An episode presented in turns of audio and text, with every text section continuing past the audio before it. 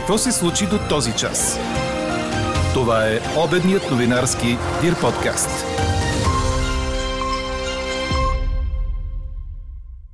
Топлофикацията във Велико Търново иска да вдигне цената на парното с 332% от 1 юли. Столичната иска само 29% ръст. Освободиха ръководството на Комисията за защита на потребителите. Мандатът им изтекал преди две години. Хомосексуалните мъже не са единствените застрашени от едра шарка. В основата на предаването и е продължителния близък контакт.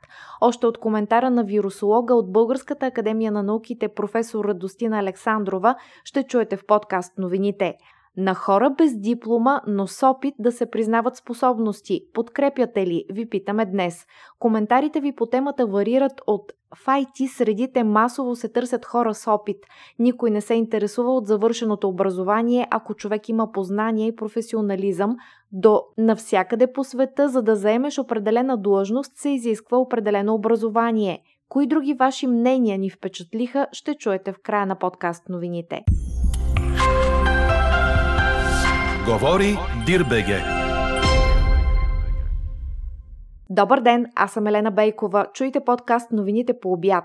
Топло ще бъде и днес, като на места в южните и източните райони ще превали и прегърми, твърди нашият синоптик Иво Некитов. Максималните температури след обяд ще са от 27 до 31 градуса. А от пътната агенция предупреждават за повече внимание шофьорите, които до 16 часа днес минават по пътя Сандански Кулата по третокласния път между Петрич и Рибник, по пътя между граничния пункт Златарево и Гоце Делчев. Причината е профилактика на тол камерите.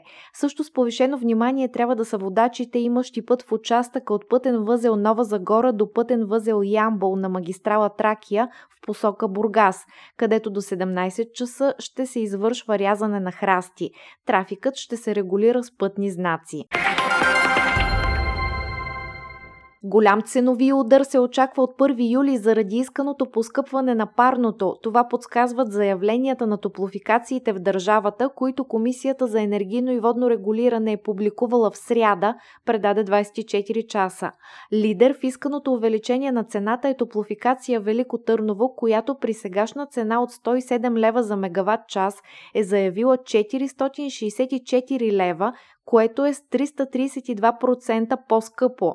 След нея по процент на поскъпване е дружеството във Враца, което заявява 216 на 100 поскъпване на топлинната енергия. При другите топлофикации предложенията са между 116 и 177%. Единствено при втората по големина топлофикация, тази на EVN в Пловдив, в заявлението и цената е заменена с 3 хикса. На този фон столичната топлофикация ще иска едва 29% 10% ръст в цената. От информирани източници 24 часа научи, че вероятното увеличение при различните топлофикации ще бъде между 30 и 50%. Изданието отбелязва, че за първи път от години има подобно забавяне в оповестяване на публичните заявления на дружествата. Така преди огласяването на доклада на енергийния регулатор и на дата за насрочване на открито заседание, всичко около цените на енергията, електрическа и топлинна е в информационна мъгла, допълва 24 часа. Хомосексуалните мъже не са единствената застрашена група, когато говорим за маймунска шарка. В това е категорична професор Радостина Александрова, вирусолог в Българската академия на науките. Предаването на вируса на едрата шарка става при по-продължителен близък контакт, а сексуалната активност се вписва в това определение, обясни експертът за подкаст новините. По темата работи Елза Тодорова. Една от неизвестните по отношение на маймунската шарка остава защо част от инфектираните те са хомосексуални мъже. И едното от предположенията е, че просто вируса по случайност е попаднал в тази общност, което обославя всъщност и разпространението там. Но това по никакъв начин не означава, че само тези хора са уязвими. Още в края на миналия век, когато едрата шарка беше напълно изкоренена от лицето на Земята, се появиха едни такива въпроси, дали освобождаването на тази ниша няма да провокира по някакъв начин активизирането на близки вируси, като най-близкият това е вируса на маймунската шарка. Сега виждаме, че действително това, което този вирус ни поднася през последният месец е изненада до толкова, доколкото до момента случаите на маймунска шарка са били локализирани основно в Централна и Западна Африка Имало е, разбира се, внесени, изнесени случаи в други страни. Това е в Великобритания, САЩ, Сингапур, Израел. Но говорим за отделни случаи във всички, и, и при всички тях е била на лице връзка с ендемичните райони в Африка. Дори най-голямото огнище, което е извън Африка до момента, 2003 година в САЩ, то засяга повече от 70 човека. Те обаче са били инфектирани от домашни любимци, прерийни кучета, които преди да бъдат закупени са били държани в близост до животни, малки бозайници, внесени от Гана и част от тях са били инфектирани. Но дори в този случай има връзка с Африка, докато в момента очевидно, че такава връзка поне няма такава очевидна връзка. Самият факт, че беше съобщено за повече от 100 случая на три континента и в Европа, и в Северна Америка, и в Австралия, така задава въпроса, възможно ли е да се разпространил безшумно и ако това е така, то колко далече може да е стигнал. Въпреки въпросителните, все пак става дума за заболяване, което няма как да остане скрито, а ваксината, която някои държави в момента купуват, може да се прилага на контактни, които се предполага, че вече са инфектирани, обяснява професор Александрова ситуацията може да бъде овладяна. Нещата, които можем да направим, за да се предпазим, това е много добра хигиена, като знаем как се разпространява самият вирус. А това става при продължителен контакт с вирус, отделен от инфектирани животни или хора. Могат да бъдат дихателни капчици, може да бъде контакт с телесни течности, с самите лези, Източник на зараза могат да бъдат също заразени предмети и конкретно дрехи, постелки, спално бельо и така нататък. Има публикации, които казват, че хора, вакцинирани преди десетилетия, в тях все още има антитела, специфични, неутрализиращи антитела, както и специфични Т клетки което показва, че те биха имали една такава защита. Сега, колко висока е тя, това разбира се никой не може да каже така с пълна категоричност. Другото нещо, което много притеснява хората и те ме питат, ама сега ще започнат ли всички да ни вакцинират с, срещу едра шарка? Не, Ваксината срещу едрата шарка, както вече казах, 85% предпазва и от маймунска шарка. Това вече е една нова вакцина, не е тази, с която ние сме вакцинирани преди повече от 4 десетилетия. Тя беше през 2019 година разрешена и за употреба срещу маймунска шарка, но идеята е тя да бъде прилагана единствено и само при хора, които са контактни лица защото се знае, че когато се приложи дори при човек, който вече вероятно е инфектиран, ако се постави такава вакцина, може да се облегчи много сериозно протичането на инфекцията и освен това да се спре по-нататъчното разпространение. Това е нещо, което се обсъжда, въпреки че някои държави вече съобщиха, че са направили поръчка тази вакцина я няма такава в наличност. Освен това, има и лекарство, което е създадено за борба с едрата шарка, но е разрешено за приложение и срещу маймунска шарка. И като всички заболявания, и това не бива да бъде подценявано, съветва професор Александрова. Ние не, започваме от нулата и така излишни драми не са необходими. Все пак това си едно заболяване, което има своята специфика. Към момента данните се протича леко, но това си е заболяване, за което знаем от случаите до момента. Това са хиляди случаи в Африка и знаем, че то продължава седмици, от 2 до, до 4 седмици поне и в някои случаи може да даде доста сериозни осложнения, особено при деца, при бремени жени и при имунокомпрометирани. Последно нещо успокоително, а това е, че дори в районите, където този вирус е ендемичен, дори там това не е чак толкова често срещана инфекция. Казвам всичко това с ясното съзнание, че хората трябва да бъдат спокойни, рискът за населението е, остава нисък, но по никакъв начин не бива да пренебрегваме тези рискове и тази ситуация се следи от абсолютно всички специалисти. Председателят на Комисията за защита на потребителите Димитър Маргаритов е освободен от поста с правителствено решение от вчера. Става ясно от информационната система на Министерския съвет, предаде БНР. Решението е взето във връзка с изтеклия през 2020 година 5 годишен мандат на Маргаритов и членовете на комисията Константин Рабаджиев и Константин Райков. За нов председател е назначен Иван Френкев, а за членове Велина Николова Великова и Николай Мравов. Правителственото решение е взето на неприсъствено заседание. Какво още очакваме да се случи днес? Как е бил извършван до момента фитосанитарният и ветеринарният контрол на границата ни с Турция при капитан Андреево и има ли съмнения за извършвани нарушения?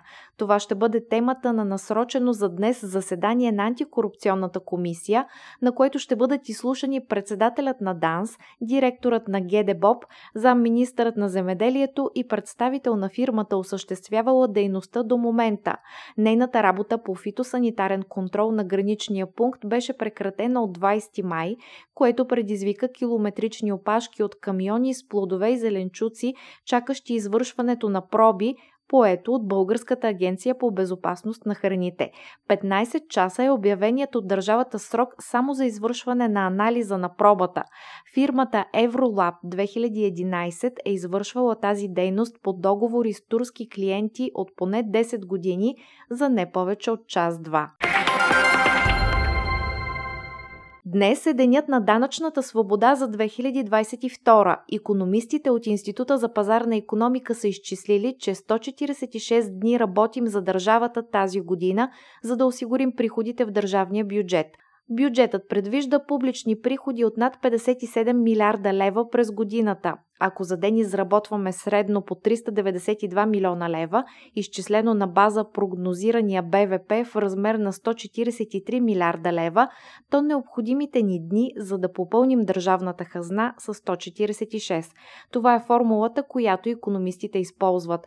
Предстоящата актуализация на бюджета и приемането на мерките срещу инфлацията ще изместят деня на данъчната свобода още по-назад, прогнозират експертите и отбелязват, че заради кризата данъчната свобода се измества в края на май. Японски и американски изтребители извършиха съвместен полет над Японско море в отговор на също съвместен полет на руски и китайски бомбардировачи, докато президентът на Съединените щати Джо Байден беше в японската столица, предаде Associated Press. Японско-американската акция е станала часове след като Северна Корея изстреля три ракети, включително една междуконтинентална балистична ракета, по посока към морето между Корейския полуостров и Японския архипелаг. Ракетите паднаха във водата извън японската економическа зона. В съобщение на Обединения щаб на японските сили за самоотбрана се казва, че японско-американската акция потвърждава съвместния потенциал на двете страни и укрепва техния съюз. Във вторник стратегически бомбардировачи на Китай и Русия прелетяха близо до въздушното пространство на Япония. По това време Байден разговаряше с премиерите на Япония, Индия и Австралия в рамките на среща на върха на КОАТ – коалиция в сферата на сигурността и економиката, целяща да се противопостави на нарастващото влияние на Китай в региона. Четете още в Дирбеге! Жозе Маориньо и Рома ликуваха в лигата на конференциите, предаде Корнер. Италианците са първият шампион в новия турнир на УЕФА, а специалния може да бъде наречен перфектния, защото побеждава в пети европейски финал – Моло е печелил два пъти Шампионската лига, има един триумф в Лига Европа и един в Купата на УЕФА, а след един на 0 над Фея Норд в Тирана и в Лигата на конференциите, за да затвърди 100% си успеваемост. Това е и първи триумф за италианския клубен футбол в Европа от 12 години насам. Последният тим от Апенините спечелили европейски трофей бе Интер през 2010 година с Жозе Мауриньо начело. По ирония на съдбата, Фейе Норд не загуби нито веднъж в турнира до сега и трябваше да стигне до финал, за да регистрира първото си поражение. За Рома пък това е първи триумф в Европа от 1961 година насам, когато бе спечелена купата на панаирните градове. Победният гол бе отбелязан от Николо Заниоло в 31-та минута на матча. Чухте обедния новинарски Дир подкаст. Подробно по темите в подкаста четете в Дирбеге. Какво ни впечатли преди малко? Както при COVID, така и по отношение на маймунската шарка и хепатита с неизяснен происход, в основата на предпазването остава добрата хигиена и елементарната култура на кашляне. Това е съветът на вирусолога от Българската академия на науките професор Радостина Александрова. За подкаст новините тя разказва какво последно знае научната общност за хепатита, който засяга предимно малки деца и който за сега не е потвърден у нас. За съжаление, към момента, въпреки че така доста преченца се откриват, все още пълната картина на мозайката не е подредена. Случаите обаче вече са повече от 600. Има съответно случаи на трансплантации, има поне 11 смъртни случая. Има различни хипотези. Знаете, едната беше за аденовирус, основно аденовирус 41. Откъде тръгна всъщност тази хипотеза? Поради това, че някъде в Великобритания особено първите данни, които дойдоха, бяха, че в около 70% от децата си имали такава инфекция. В същото време обаче този вирус, аденовирус 41, по принцип изключително рядко предизвиква хепатит. Той предизвиква обикновено диария, но в много редки случаи предизвиква хепатит и то основно при деца, които са имунокомпрометирани. Тези деца обаче в момента, които правят този сериозен хепатит, са били здрави иначе. За момента няма категоричен отговор, че това е причината. Друга възможна хипотеза, това е COVID-19. Въпреки, че около 18% от децата в Великобритания са имали данни за такава предишна инфекция, това е също една възможна хипотеза, просто защото ние знаем, че SARS-CoV-2 също може да атакува черния дроб и да предизвика чернодробни осложнения. По принцип това се случва при възрастни пациенти с тежко протичащ COVID, но са описани случаи, макар и така в литературата техният брой да не е много голям, има случаи, в които той е предизвикал така хепатит и при деца. Тук особено много ударението пада върху късните последици от COVID-19. Напълно е възможно да става дума за комбинация от два вируси, за комбинирано действие. Възможно е да става дума за някакъв нов патоген. Също така в миналото са познати случаи, когато така се появиха, да речем, 2014 година, след 2012-2014 година, случаи на така нареченият остър вял миелит или остър отпуснат миелит, който пак така се появи в детската, детско-юношеската възраст и за който и до ден днешен не е напълно ясно какво точно го, го, го е предизвикало, но така едно от предположенията е, че е ентеровирус. Казвам това не за друго, а защото понякога ставаме свидетели на много редки прояви на даден вирус и това обикновено се случва тогава, когато съответният вирус така е разпространен в по-голям мащаб. Може би защото тогава такива редки събития могат да излязат на светло. Конкретно сега, ако се върнем към аденовируса, това, което службите за така от, да речем, Великобритания, здравните служби съобщиха, че нали, сега се наблюдава един пик нали, за последните 5 години. Сега има доста случаи на аденовирус. Дали обаче има връзка между това и хепатита, все още не е ясно. Това, което може да се направи, това е отново много добра хигиена, Моят личен съвет е да не забравяме, че в момента много вируси, които са били потиснати по различни причини, включително и заради мерките, които бяха предприяти във връзка с пандемията, ще се опитат да наваксат, съвсем образно казано, така че да имаме предвид това. И трябва да спазваме хигиена. Хигиена, ако щете и на кашлицата, това да не се събираме с други хора, когато не се чувстваме добре. Това са много елементарни неща, които обаче могат много да ни помогнат. Чистите ръце, хигиената на кашлицата, храната, която да следим да бъде с добро качество. Държа да подчертая, че няма никаква връзка, дали ако някой се притеснява, че е възможно вакцината да, също COVID-19 да е причина за този хепатит. Не, защото огромният брой случаи в Великобритания, например, са при деца под 5 години, а там дори няма разрешена вакцина за използване. Да не забравяме и това, че няма как да разглеждаме човешкото здраве изолирано. Значи ние, специалистите, говорим за единно здраве. То засяга и животните, и човека, и природата. А какво ще кажете за това?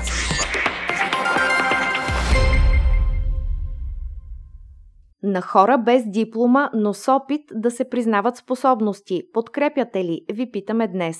До този момент превес имат отговорите да. Повдигаме въпроса във връзка с новия закон за насърчаване на заетостта. Целта му е да вкара на пазара на труда част от 900-те хиляди българи, които не учат, не работят и не са регистрирани в бюрата по труда. В него се предвижда хората без диплома за дадена специалност, но с реален опит да получат признаване на способностите си през валидиране. Вашите коментари по темата обобщи Елза Тодорова. В IT средите масово се търсят хора с опит. Никой не се интересува от завършеното образование, ако човек има познания и професионализъм, коментира наш слушател. Друг контрира, че навсякъде по света, за да заемеш определена длъжност, се изисква дадено образование. Трети пита, кой ще доказва какъв е опитът? Това звучи като измама. Всеки може да натрупа фалшив опит. Поредната иллюзия и за обикаляне на закона в България. Слушател, който пък твърди, че е управлявал различни отдели, споделя. Назначавал съм хора с по две висши, от които нищо не ставаше. Хора с голямо самочувствие и суха теория, но на практика некадърни. Аз нямам висше, тъй като трябваше да работя за да се издържам и университета остана на заден план.